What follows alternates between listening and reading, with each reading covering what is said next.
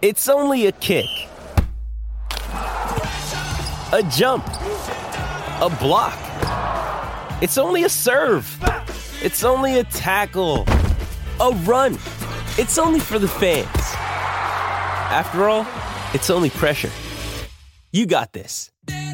Adidas.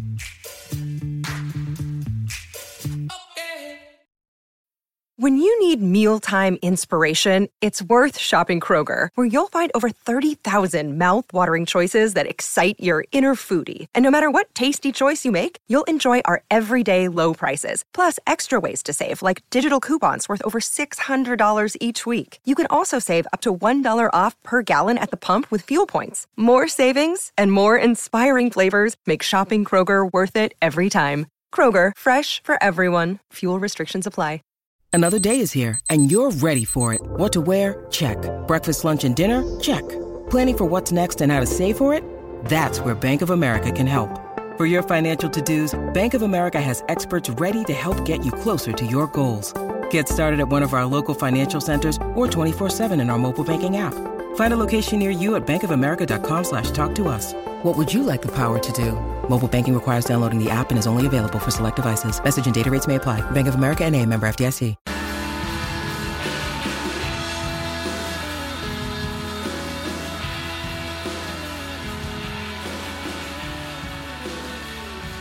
It was a return to business as usual for England on day 10 of the 2019 Men's Cricket World Cup as Jason Roy blasted a brilliant 153 against Bangladesh at Cardiff to set up a 106 run victory. Roy's innings and a typically audacious half century from Jos Buttler took England to 386 for 6, their highest ever total at a World Cup, before a virtuoso spell of fast bowling from Jofra Archer ensured Bangladesh never got close, Shakib Al Hasan's classy century proving in vain. And in the later match, New Zealand made it three wins from three, cruising past Afghanistan by seven wickets at Taunton. Jimmy Neesham was the star of the show, claiming his first ODI fifer, while Lockie Ferguson continued to impress with his pace and aggression, taking four wickets. Then it was over to Kane Williamson to see his side home, the Black Caps skipper finishing unbeaten on 79. A bad day for the Afghans was compounded by a head injury to their star man, Rashid Khan, who suffered a nasty blow to the head while batting and wasn't deemed fit to bowl. Welcome to the Wisden Cricket Daily podcast, in partnership with Travel Bag, creating holidays packed full of memories since 1979. I'm your host, Joe Harman. Phil Walker's not with us today. He's at his sister's wedding, which seems a reasonable excuse, but we have some excellent guests lined up for you. A little later in the show, I'll be chatting to Paul Ford, Wisden Cricket Monthly's New Zealand correspondent, about how the Black Caps are shaping up. But first, we're going to focus on that English victory. Yas Rana was Wisden's man on the ground at Cardiff, and on the train back to London, he spoke to Will Macpherson, cricket correspondent for the Evening Standard. Here's what the guys had to say. I'm joined by the Evening Standard's Will Macpherson on the train back from Cardiff to London after England's 106 run win over Bangladesh. Um, Will, what was your moment of the day? I think my moment of the day has to be Jason Roy reaching his ninth ODI century. Uh, he got there a misfield and then was watching the, this really dodgy piece of fielding, which led to a four, which took him from 96 to 100. And then, because he wasn't watching where he was going, he managed to take out umpire Joel Wilson, who was then decked. Um, it was hilarious, but also for a moment slightly concerning. You know, we've seen instances cricket field where people get knocked over. It's not very nice. So just check he's fine. And then Roy got up and carried on celebrating, and it was it was quite a nice moment. And Roy was, but there are I will add there are cricketers I would rather have run into me than Jason Roy, who is you know, he, would make quite a handy inside centre, I reckon, if he was on a rugby field. So he's not someone you want to be clattered into. It's great innings. Uh, I saw a stat that said that this is England have scored more hundreds in this World Cup than they have in any other World Cup, and we're only three games in. Uh, obviously, great to see Roy in form. Um, I particularly enjoyed that once he got past 100, he wasn't really thinking about the double 100 or I'll, i want to be the first England man. He obviously just wanted to get England to the highest score as possible. Um, he hit those three sixes in a row and then got out um, the ball afterwards. It's pretty encouraging, right, for Roy to be in this form for England. Well, definitely, not least because at Trent Bridge on Monday, he was sort of the picture of England's problems. He, you know, he dropped that horrific catch. He got a fine for swearing and stuff, and then he got out a really poor dismissal really early in England's innings and took in, took the review with him. So he looked, he actually looked a bit frazzled. And I want, I was a bit concerned this week, but he might have, you know, he's an emotional guy, but he might have been going back to a little bit of the sort of bad old ways with Jason Roy.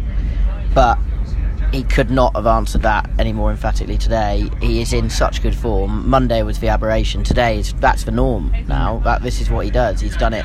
He did it throughout that Pakistan series, uh, the four 0 win. He was brilliant.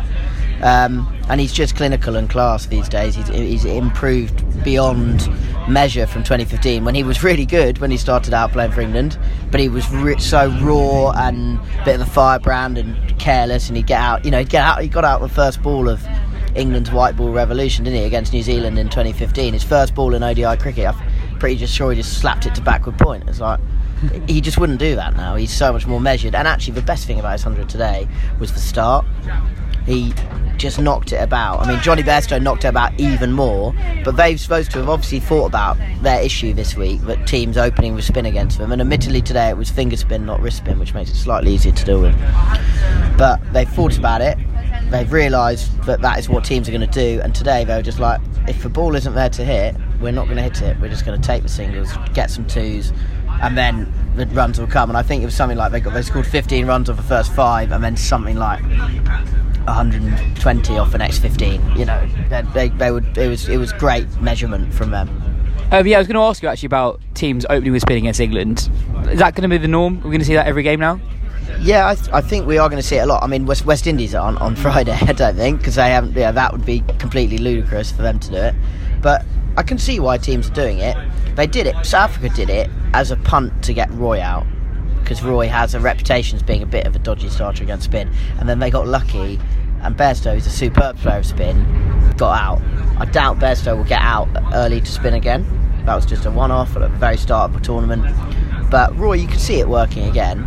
Um, and I expect, you know, I wouldn't be surprised if Adam Zampa did it for Australia. I doubt India would because they're a bit more, they're quite like convention, and they've got Bumrah and, and which would be a bit silly to do that. Um, so yeah, I do expect a lot of teams to do it. I don't actually think it's a, a genius tactic. It's clever because neither of them are both both of them are good players to spin, but both of them would rather be facing spin when they've already whacked 10 fours through backward point off a seamer in the power play and he comes on in the 12th over and then they whack him as well. It's harder to start against spin, so I do get it, but I think it's pro- it's probably getting to the point where it's run its course now. I my opinion is that um, Roy and Best get off to such a good start anyway that you might as well have a go with a spinner. Like even if he goes to 12 in that first over, I mean, quite possibly we would have gone for 12 anyway, so I think might as well go, have a go. Um, going back to the beginning of the game, Moeen Ali was left out the side, um, which I think was a bit of a surprise, and he's not been in the best form with the bat, but I think he's bowled quite well in the tournament so far. Do you think it was a one off today because of the short, straight boundaries, or do you think that's the thing that we're going to see more often? I was surprised as well. I'd got the impression in the week that they might leave out spinner, but I thought it would be Rashid because I think whatever they say, I think there is some management required of Rashid's shoulder, which is an issue. Can't get we couldn't imagine a situation where England got to a must-win game and then suddenly Rashid was a problem. So I thought with Bangladesh, it was quite a unique game today. Bangladesh are you know known for being good players of spin at Cardiff, which was green, to, green to look at with that horrific short straight boundary, but just is not it's not appropriate for a spinner to bowl at that end. I mean, Mosaddek Hossain did it today, and Buttler didn't even really get hold of it, and he still put it 20 rows back. So you just can't bowl spin from that end. So I, I, I was expecting him to leave a spinner. I didn't think it'd be Moeen. I don't think it will happen again. I think it was very unique circumstances today. They like the two of them. They work better together. Um, they needed to get Plunkett in the side, I think, today. He's got a very good record at Cardiff. Moeen will definitely be back on Friday for West Indies because he they've got so many left-handers in the side as well, so he becomes a massive tool against them. Um, his batting is quite obviously a worry, um, and part of the problem is he does actually not get very much opportunity, does he? Um, but then again, you say that, and he had a great opportunity against Pakistan. I know it was a lot to do, but it was an opportunity, and he just never looked like he never looked like the guy who's going to get the job done. Like Woakes looked like he might, but Moeen didn't. So that is a concern. But as England showed today, they've got so many guys who can bat well. If you don't feel like Moeen's worth a place in the best eleven on bowling alone. So if you don't feel like he's going to make any runs, just keep shoving him down the order. If it, if, it, if it, means he ends up at number 10, he ends up at number 10. It would be absurd to have a guy that good at number 10, but, you know, so be it if it needs be. You mentioned earlier that Jason Roy bounced really well but bounced back really well after what happened against Pakistan. But England as a team bounced back really well. You know, um, there was a bit of pressure going into this game because Bangladesh had a big win themselves. There was concerns a bit about the forecast as well. Like you, don't you don't you don't want to have a, a, game rained off this early in the tournament. Um, and England got 386, and no one really batted an eyelid. It was more like, oh, we didn't get 400. Um, how how how impressed are you by the collective? Uh, coolness almost of this England side to bounce back for what was a surprising defeat against Pakistan. Yeah, I, I do think that was very impressive today because, uh, again, if, if the, the, nature of this World Cup is that you can afford to lose games. Yeah. It, it, it's just a fact, you can. But you can't afford to lose three or four. You know, I think seven wins, two losses will get, it's guaranteed to get you through. It might even top the group. Um, so England probably will lose again at some stage, but they couldn't be. They could not be two from three mm. defeats. So they've averted that really well. It's a big statement performance. A lot of the guys who had really bad days on Monday, like Roy, Archer, Rashid, had actually quite good days today. I mean, Rashid got some tonk, but you're going to get that at Cardiff against Sh- Shakib Al Hasan in form, and he got an important wicket. And he looked to be getting through his action a little bit better, which is important. So yeah, it, it, it all happened together. But the key sort of key barometers, if you like, of the guys who had really dodgy days the other day, and they had good days today. So that is a, it's a massive win. Um, on Archer, he was brilliant today. He he was actually. He's got that.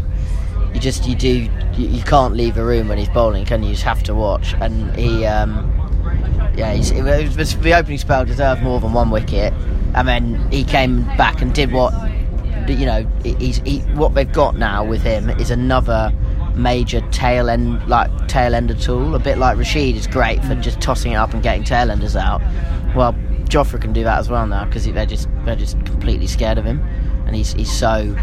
Um, you know, so intimidating to, to fate. To, and, and players are admitting it as well. You know, England players are admitting it and seeing the fear, and he's hitting people. He he roughed he roughed Tamim up today, which takes a bit of doing. So you know, it, it was a brilliant performance from him. Um, do you think we'll see rotation among the seamers? Uh, I mean, the third team has been rotated already in the tournament, but Woakes and Archer have been the mainstays, Obi and Tat. Uh, kind of similar to your point that you made about Rashid managing his shoulder injury, but with just a pace bowler, do you, do we want Archer and Woakes to be playing all nine of England's group stages? No, you definitely don't. Uh, not least because you want Tom Curran to play. He, he, had a brilliant series against Pakistan. He had a great start to summer, and he's he's clearly not in the best three. Um, but he, but you know he he needs to games because he probably he'll probably play a couple. I mean, I, w- I would be quite tempted to play him at the um, in Hampshire on Friday because it's quite big and it's big the biggest ground of the tournament. So his cutters and variations and stuff could could do a job against their big hitters. I, I wouldn't be surprised if Woakes gets a rest on Friday and they'll call it a rest because he, he'd not he's not had a great couple of games. Um, well, yeah, with the bat he's done well, but with the ball he's he's looked it's looked a bit of a struggle and it's not doing much for him. And teams, because I think partly because Jofra's at the other end and they're a bit scared of going after him, they're going after Woakes a bit. So um, he has been a little bit expensive, but he's also, I, st- I still think he's one of England's most important players. You know, you would not want to go into a World Cup final without him. So uh, he, I, I just see, I see it as him and Archer and then Wood or Plunkett, and you just sort of take your pick. Which who do you like more? I, I, actually personally think I think Wood is brilliant, but I would play Plunkett in my first team because I think he does. I think he bats the best balance of attack. So I do expect a lot of rotation.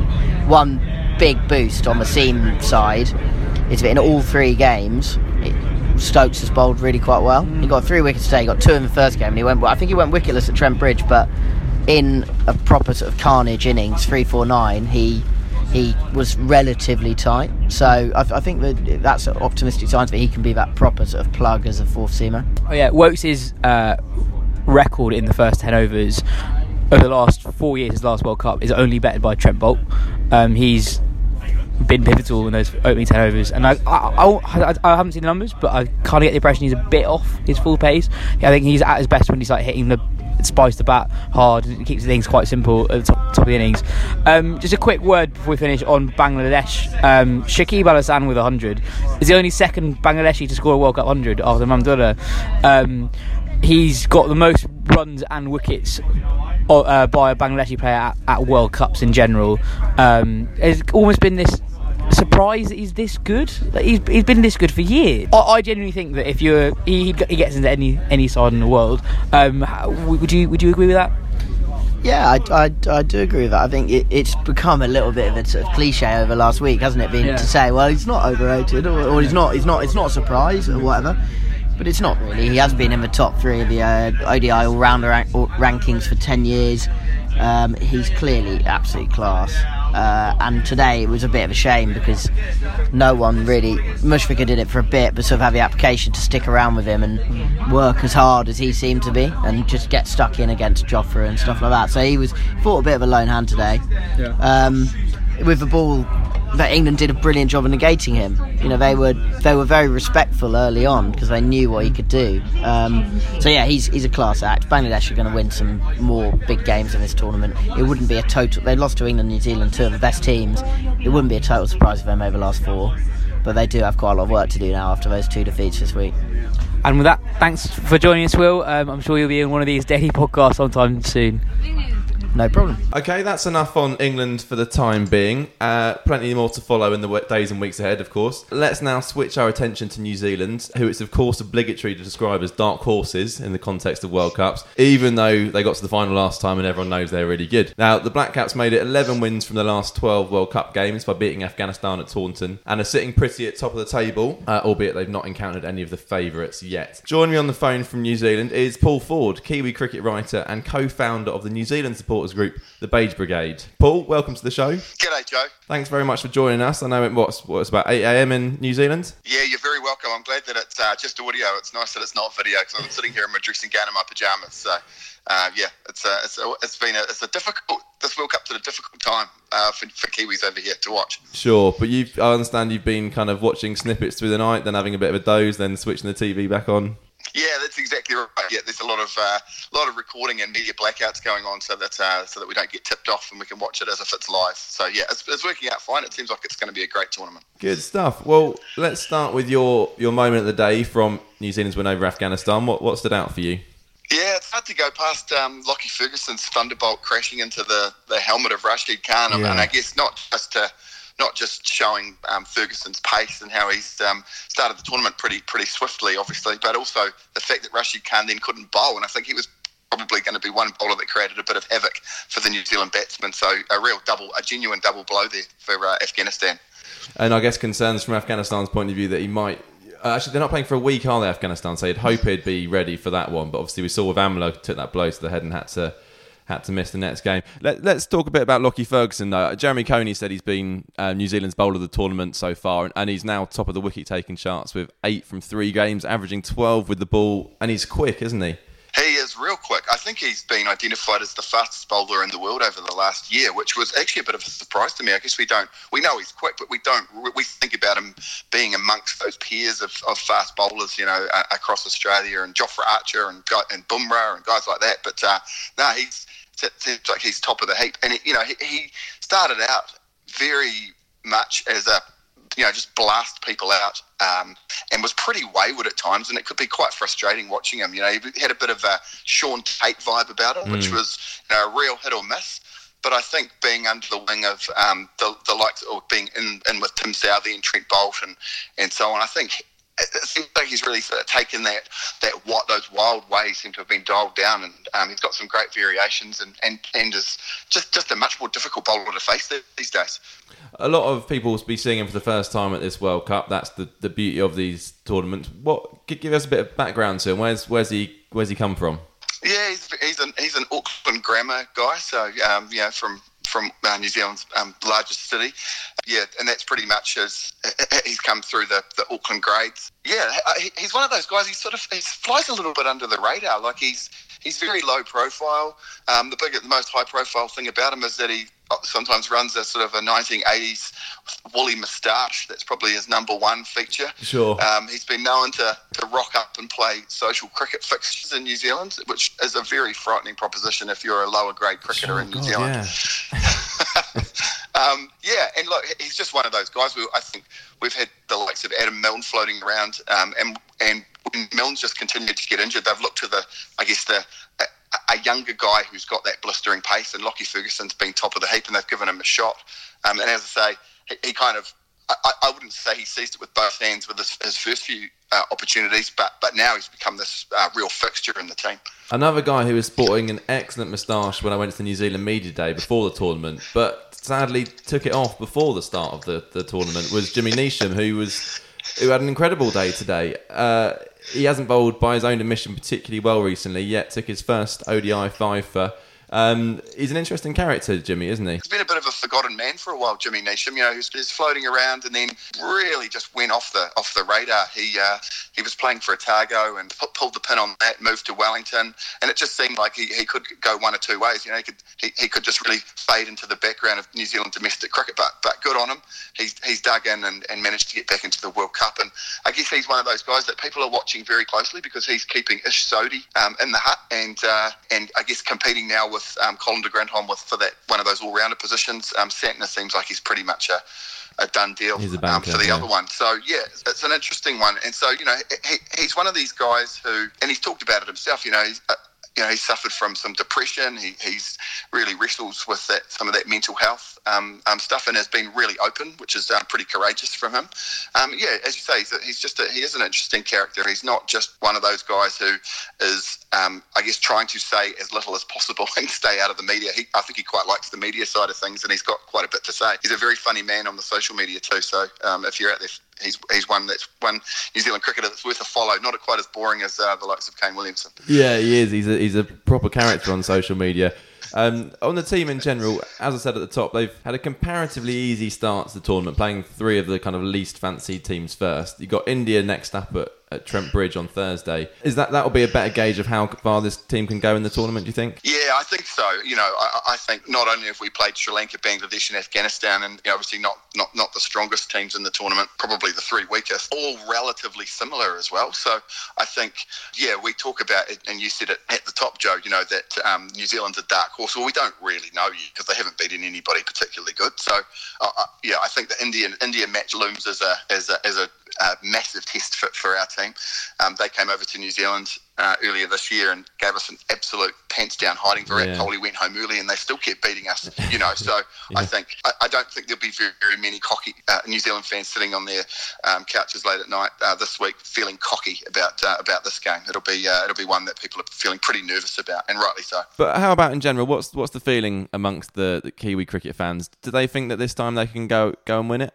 Yeah, pretty positive. I mean, uh, the, the chats that we've been having is, you know, how many wins are you going to need to have to get into that top four? And, you know, it feels like it's probably going to come down to, to run rate. I mean, I, I think um, it sounds like, is it six, something like that? And I, I think everybody feels like that's quite doable, particularly with the likes of, you know, South Africa and Pakistan. You never quite know what you're going to get there. You know, West Indies feels like a good opportunity. And then it's a real toss of the coin for the India, for the India match, the Australia match, and the England match. So Yeah. I think that's kind of the vibe from the, from the New Zealand side of things. I think we'd love a couple of those uh, other teams that we're neck and neck with for the top four to have some rainouts against some of the lower teams. That would work out magnificently for us. Um, but yeah, and, I- and I think you know, there's I wouldn't say there's uh, we're, we're cocky, but there's there's optimism that we can beat those teams on our day. So I think anything less than semi-finals would be pretty disappointing. And I think seeing um, guys like um, I guess Trent Boult in particular, but also um, Matt Henry coming through. That I think people were worried about the the Southee thing, and um, you know how was Matt Henry going to go? And I think people are feeling quite positive about that. And then the early signs of form from Kane Williamson and Ross Taylor. Obviously, that's massively critical. I mean, they're our, they're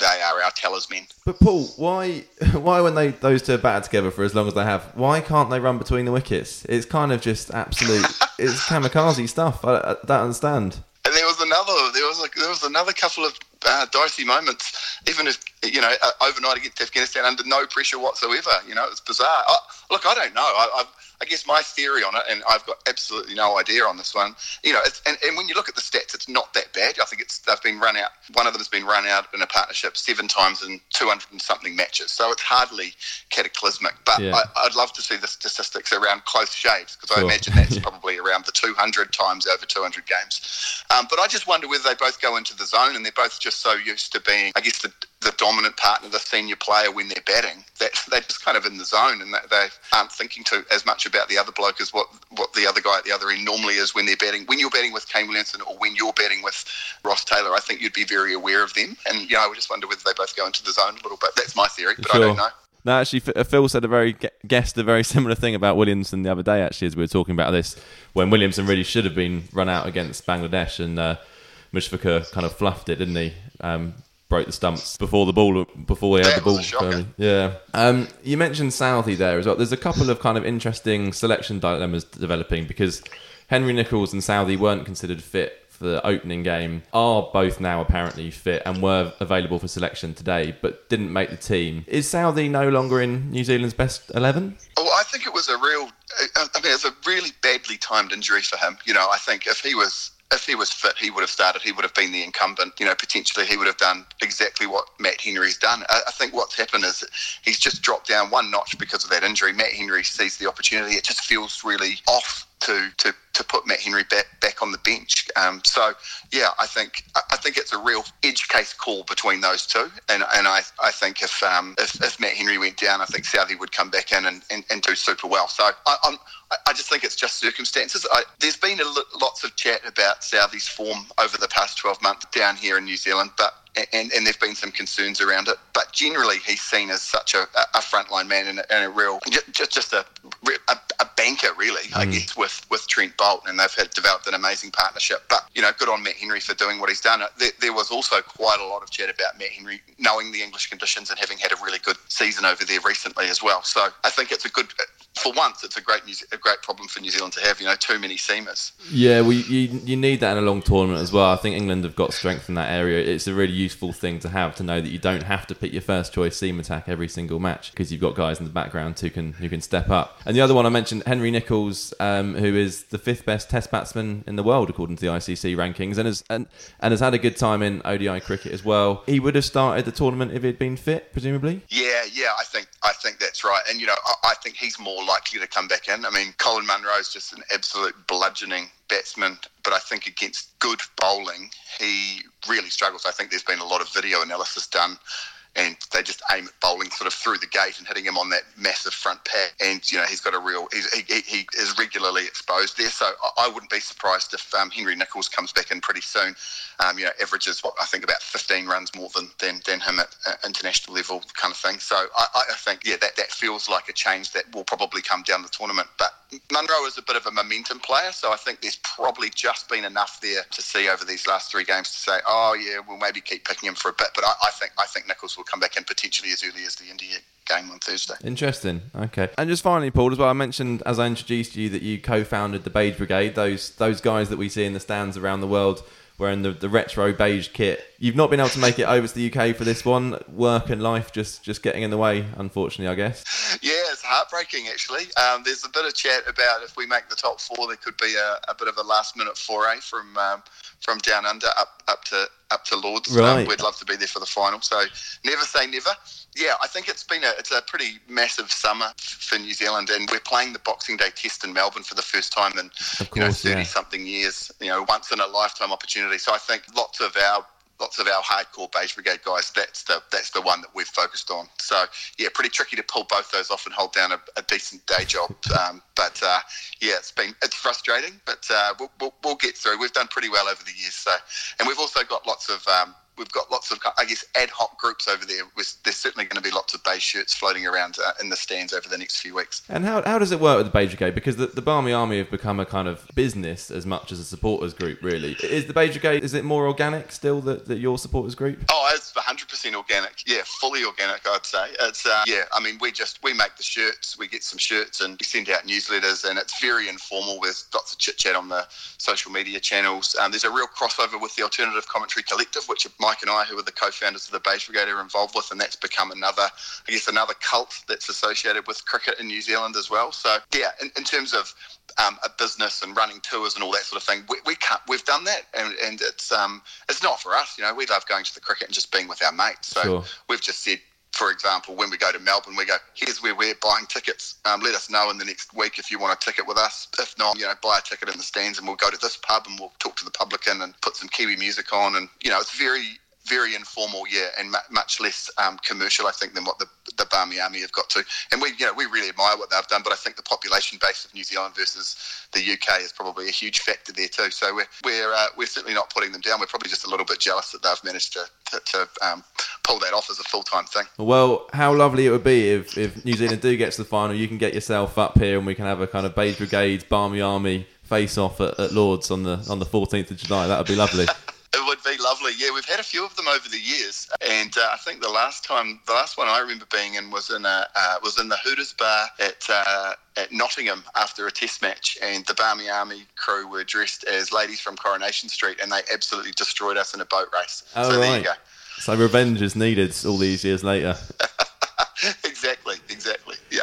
Oh well, I think fingers crossed for that one. Look, we're going to wrap it up there. Thanks ever so much for joining us, Paul. Really appreciate that. You're very welcome. It's been good fun, Joe. Thanks, mate. And we'll um, we'll hopefully hear from you again later in the tournament. And thanks to Will too, of course, for joining us earlier in the show. Uh, tomorrow, I'll be putting my feet up and leaving in the very capable hands of Phil Walker.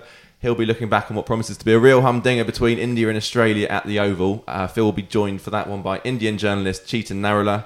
Uh, this has been the Wisden Cricket Daily podcast in partnership with Travel Bag, creating holidays packed full of memories since 1979. Thanks for listening, and if you haven't already, don't forget to subscribe on the podcast app or Spotify. Cheers, folks.